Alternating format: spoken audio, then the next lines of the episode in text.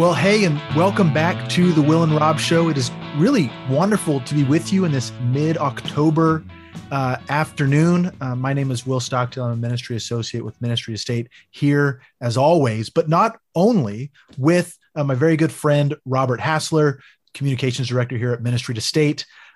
He's always here. It's not a big deal. I know. And you want me to, you're waving me off to move on because we have someone very exciting to introduce who's with us on the show. And so we're going to just skip right on past you, Robert, and announce that we are super thrilled to have with us Jennifer Marshall Patterson, who is going to be talking with us today about her work. And Jennifer is a visiting lecturer and the director of the Institute of Theology and Public Life at Reformed Theological Seminary here in Washington, D.C., and she is also a senior visiting fellow at the Heritage Foundation.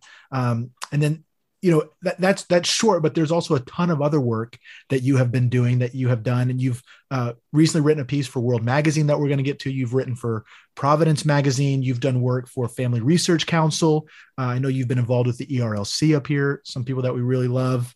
And you're also getting your PhD at Catholic University in moral theology. And so, in addition, how could I forget? You're also publisher of the book Now and Not Yet, which is a book on singleness that you published back in 2007, I believe. And so, well, to get started, how are you? How has your day been so far? Well, doing really well. Thanks, Will. And hi, Rob. Great to be with you guys. Thanks for the invitation to join this conversation. I'm actually on the campus of Reformed Theological Seminary right now, and there's classes going on. So it's great to be a part of this endeavor and be around campus. Okay, that's great. Well, I think as we get started, the direction we want to take is that you are getting your PhD in moral theology. And what I wanted to ask you is, as we're up here in Washington, D.C., and as Ministry to State seeks to serve those serving in government, how can we think of the way our moral theology informs our political theology? Or is it even the other way around? And I guess maybe for those of us who don't know or who would like some clarification, what is moral theology? Well, moral theology, another way to think of it is ethics. That's the other phrase in the degree that I'm getting. And just how do we apply our beliefs, our theology to the way we live, the choices we make, the way we perceive the world and decide how to act in relation to it? For us as Christians, we are working from Scripture and seeking to discern the way that God has made the world for His glory and for our flourishing. What we're trying to do here at Reformed Theological Seminary through our Institute for Theology and Public Life is to help Christians discern how to work out from biblical theology a framework for thinking about our life in the public square, our life together in community. And that needs to begin with Scripture, and then thinking about the principles that we derive from it, moving through ideas, beginning with creation, the good of creation, the way that we are created in the image of God. There are profound realities, many, that flow from the fact that we are created in the image of God. Moving on to common grace and our understanding of what that means about the way God works in the world and so on. So moving from these key systematic theological doctrines to really build out a framework, a perspective for processing the news on a daily basis. It's really hard to get out of the churn of the 24/7 news cycle, not only on cable news, but on all the social media and so on. But we need to step back from that and work out our framework prior to that. Right. And you and I had a conversation, I don't know if you remember, about a year and a half ago. I think I just finished up my MDiv at RTS, and you were gracious enough to talk with me on the phone and allow me to take some of your time. And looking at the situation of 2020, everything that was going on, that wild year, I was like, can you help me think through this? Where can I go? And you recommended some books to me to read that have been super helpful and almost transformative in thinking. And one of them is Thinking Through Creation by Christopher Watkin. And so what you're saying sounds like some of the ideas that he communicates in that book. Has he been someone that's been helpful? Absolutely. Yeah. And I remember that conversation well. I'm so glad that you found that book beneficial too. I really enjoyed it, and our students have enjoyed it here. It's the book is Thinking Through Creation by Christopher Watkin, an Australian theologian who really does a very nice job of bringing together a lot of, well, first of all, biblical theology. He's working just from Genesis 1 and 2, really, and trying to show us how the way God has worked in creation and the design of this world is we taking a biblical lens on the way that God has created the world is the foundation for our thinking about how to act in the midst of it. He's also a scholar of, French critical theory. And so he brings this incredible knowledge and distills it in a way that's very accessible and helpful for our day and age, I think. So I'm really glad you found that book beneficial too. I think one thing that's really on the top of people's minds as they think about this connection between moral theology or ethics and political theology, or how do we engage, especially in the legislative or policy-making space. And, you know, one thing you'll hear often from people, even Christians themselves, will say, well, you know, these things, we're in a political system where, you know, separation of church and state, those things don't have any place here. We need to make sure that we're making laws. We're not basing it on like the 10 commandments, blah, blah, blah, blah, stuff like that. What is sort of the biblical theologian's response, or the moral theologian's response to something like that?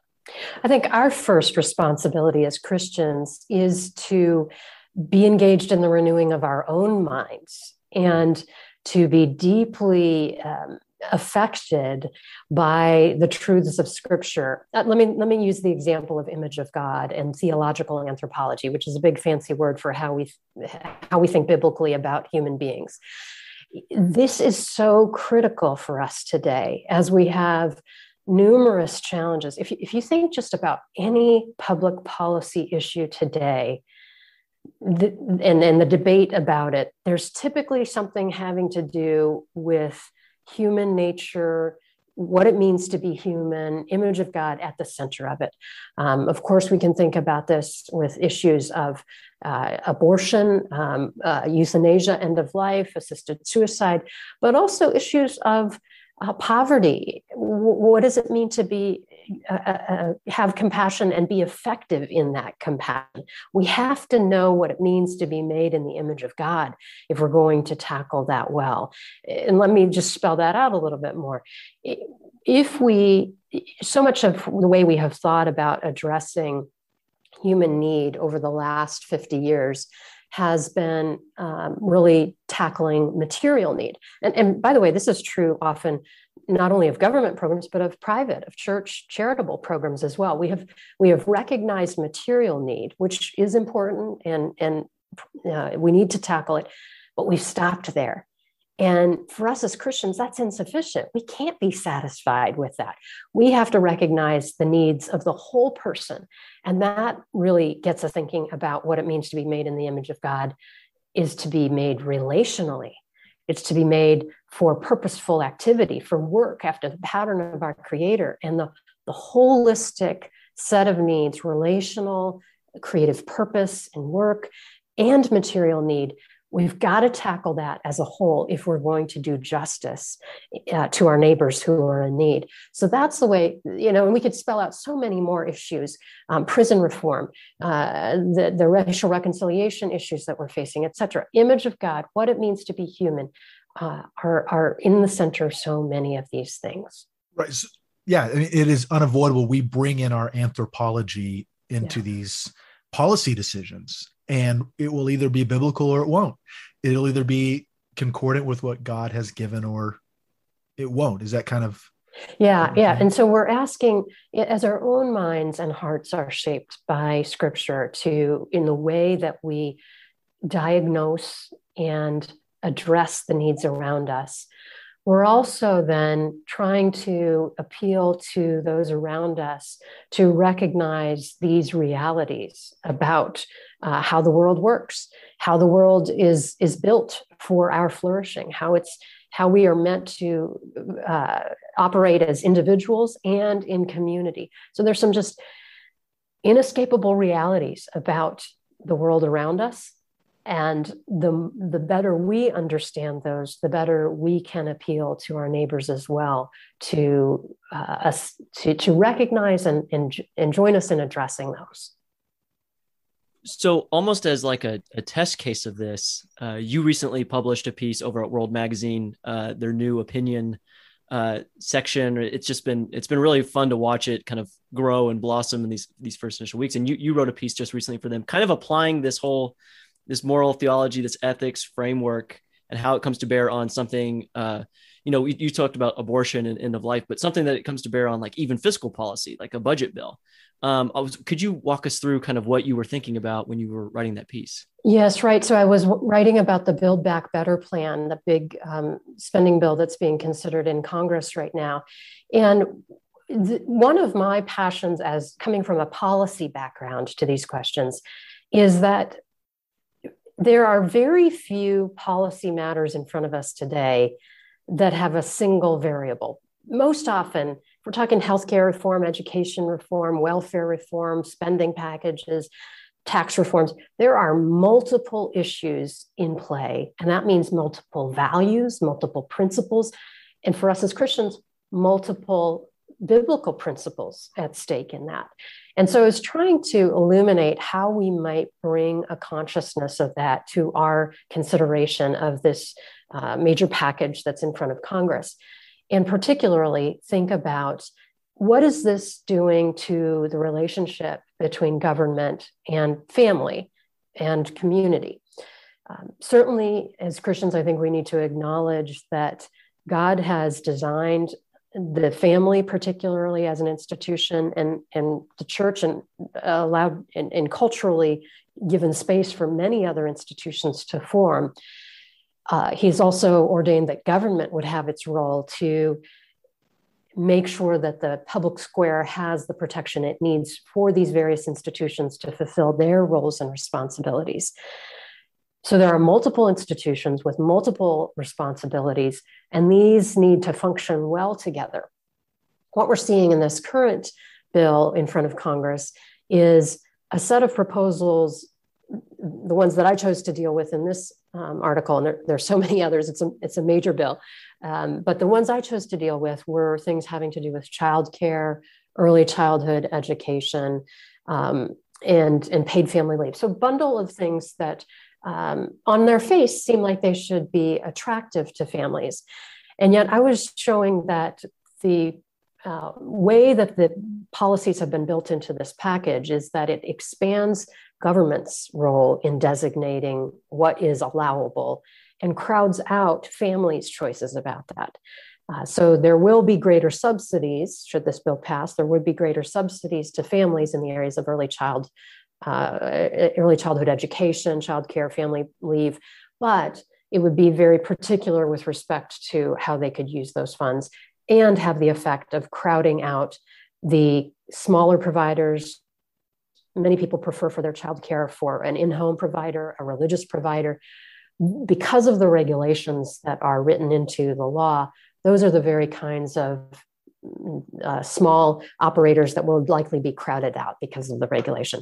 So in the end, we're losing some of that diversity, some of that vitality that's happening in neighborhoods and communities right now for meeting needs. I talked about it as the fabric of our lives. We weave the fabric of our lives. We're designed by God to weave lives together in interdependence with our family, in mutual responsibility with our neighbors, in the larger community by helping one another in need. And the thick fabric that forms as a result of that is the best insurance policy for all the crises that develop in the course of a family's life. And we all face them. And it's that thick network that's going to be the most responsive. The government safety net, which is expanding as a result of this proposal, can't replace that. It's not designed to replace that. And so we need to be attentive to all of that. Where we see fraying in the fabric of social life, the fabric of the family, the fabric of the community, where we see fraying, where we see strains, we need to think hard about how we reweave that fabric, not try to patch it with an artificial expansion of an institution that's not designed to fill it. So that's the kind of, and by the way, that expands well beyond whatever policy we support. It means that we have to take responsibility for it in our own neighborhoods and communities. We have to recognize that building back the institution of family, building back a community network of support has to be done by our one-to-one community relationships. We can't bank shot that to government and expect that the job's going to get done. I love what you're saying. And I think about, you put a quote by Senator Manchin in here, is that what we need and can, what we need, what we can afford, and not, and this should not be designed to re-engineer the social and economic fabric of this nation. And hearing you talk about the fraying that is occurring, whether it's at the institutional level of large institutions or the small institution of family or churches, there's so much that is going on there. I think about whether it's Charles Murray writing and coming apart of what's happening, or Robert Putnam and Our Kids, and looking at a similar state of fraying. It's being observed in so many places. And I guess what I want to ask is, in your teaching at RTS and in your writing and in your thinking, how do you encourage your students? And then how would you encourage pastors to be part of the pastors and churches and congregants in those churches to be part of this kind of reweaving or this pulling back together? I love that question. Thank you for it. And I'll give a quick answer and then expand it. I think we have to recognize the relational capital that exists in churches. The church is founded on a reconciled relationship, on a restored relationship. That's what Christ does, is to restore our relationship with God, and by extension, our relationship with those around us, with the world around us, with our own selves.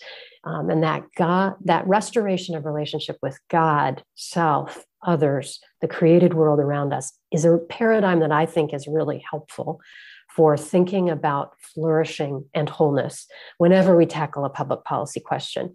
I think it comes across quite clearly when we're thinking about poverty or those social challenges, but they're just about any policy we can think about flourishing in that whole dimension. Now, what that means is that government may be part of the response to many questions, but it's never going to be the totality of the response. Therefore, we, in our capacity, through churches particularly, have a responsibility to help those around us rebuild relationship. So wherever we are as a church community engaged in ministry, mercy ministries, and things like that, we need to make sure that we're not reducing human beings to the merely material. Mm-hmm. Our mercy ministries need to be relational. And that means it's hard. It means it's long-term. It means it's not as easy as supplying a material need and walking away. It means real relational change is a long-term investment, but that's what is at stake here. So recognizing that the church has unique capacity in that relational restoration work is a critical aspect. The conversations around us about politics can kind of get us caught in a vortex where we have a very limited vision about what the range of solutions is. And we need to pull back out of that and recognize, number one, the conversation is so much bigger than what the political can entail. And number two, we're coming with resources beyond anything that's in the midst of that conversation. We're coming with the resources of the Holy Spirit, God's work in the church, and the restored relationship offered to us in Christ Jesus. That is a whole different paradigm with which to approach these challenges, but therefore, we can't then delegate all of our problems to government. We have to take responsibility for those immediate concerns and not overlook the way that we can impact them in our own sphere of influence.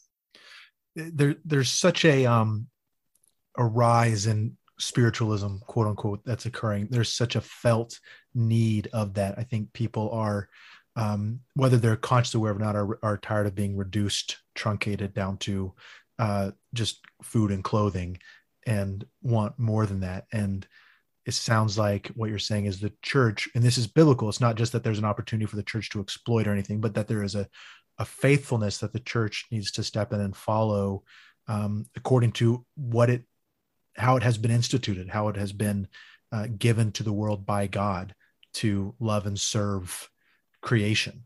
That's right. The method needs to come from our understanding of what the church is, and you've articulated that well.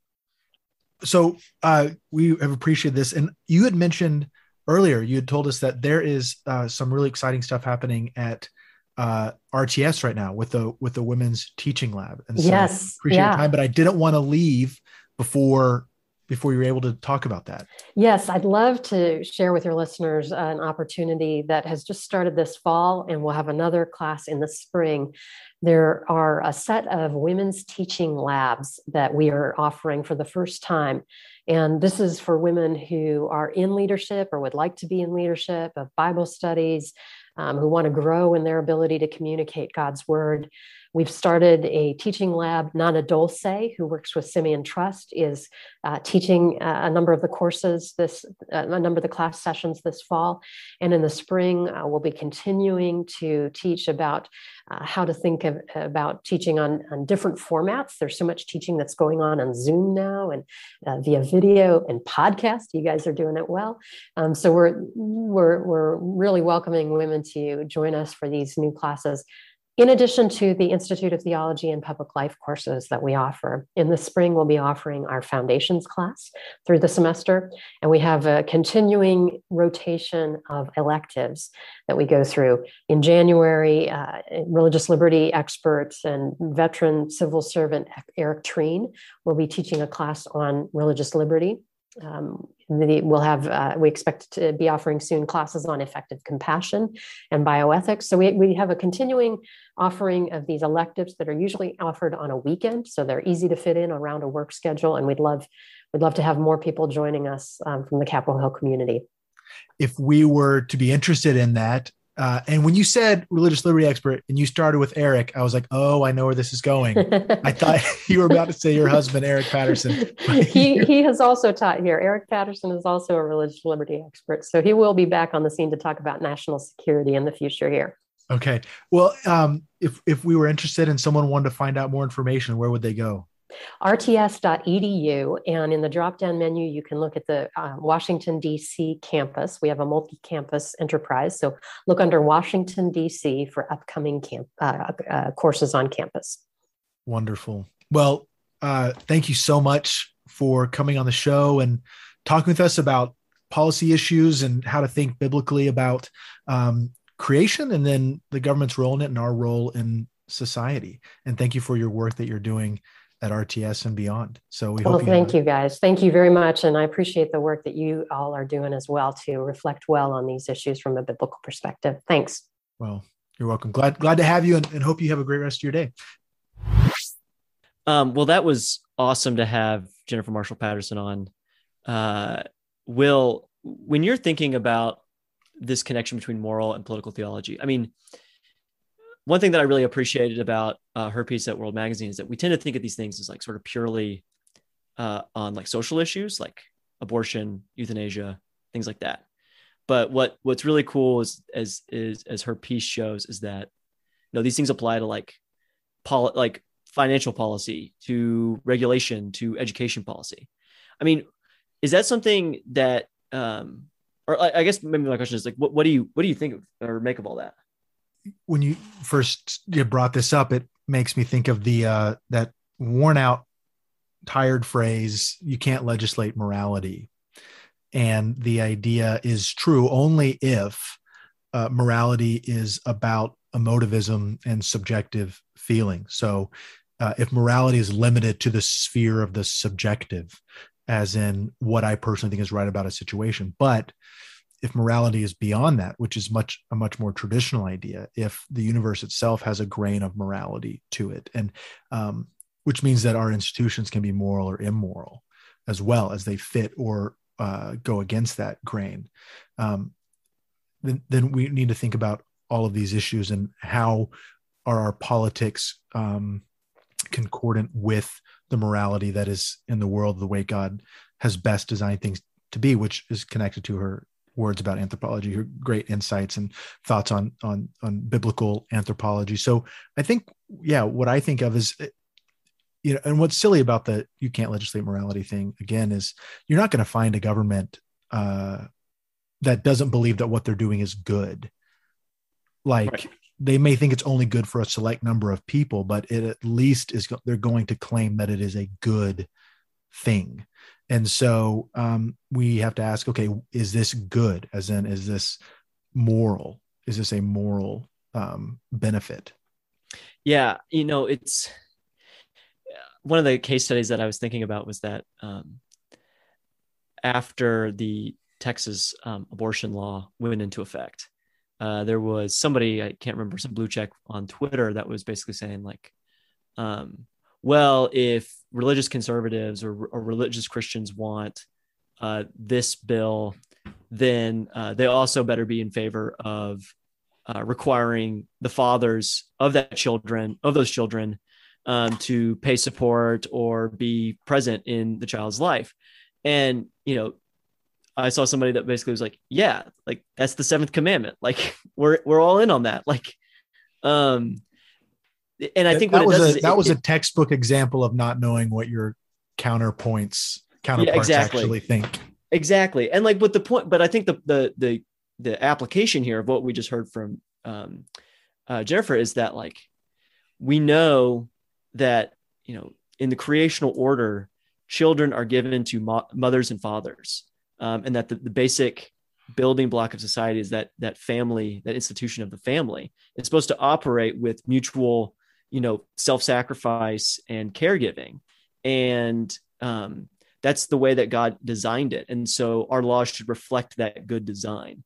And so that means, yes, if a woman decides that she wants to carry her child to term, then of course the father needs to be obligated to participate in that child's life and to support at the very least financially, because even though that's not the goal, that's no, you know, that bare minimum shouldn't be, you know, what we hope for everybody, but we should hope for full family reconciliation. But in this fallen world, that may be the best we can get, but we should absolutely be enforcing that at least that amount. And I think that's a good example of looking at creation and the way that God has designed it and applying it to even like sort of nitty-gritty policy decisions. Yeah. With what you're saying and thinking back to our conversation that I'm super grateful for, I'm just really grateful for people like her who have sharp minds and big hearts that are concerned and thinking deeply and thoughtfully about these issues that are very complicated. And Christians, we want to know and think about, how do we do this well? What does it mean to be God honoring? How do we fear the Lord in this? And so having someone like her and other people at RTS and just in DC and around the States or world who are doing this is just a great benefit to the church, and very grateful for them. And, you know, she mentions Christopher Watkin, and that book is really great. I really recommend it. And, you know, we're neither individualistic or collectivists as Christians. There's an interesting way that Christianity cuts through. We're covenantal. Yeah.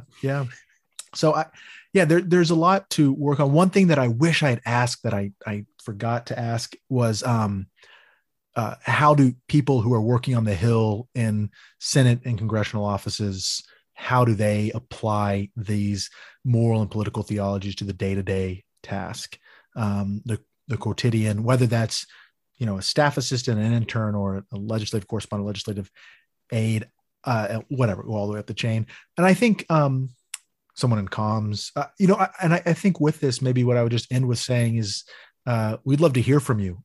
If you have thoughts on how this applies to your life or questions you have, we'd love to hear from you.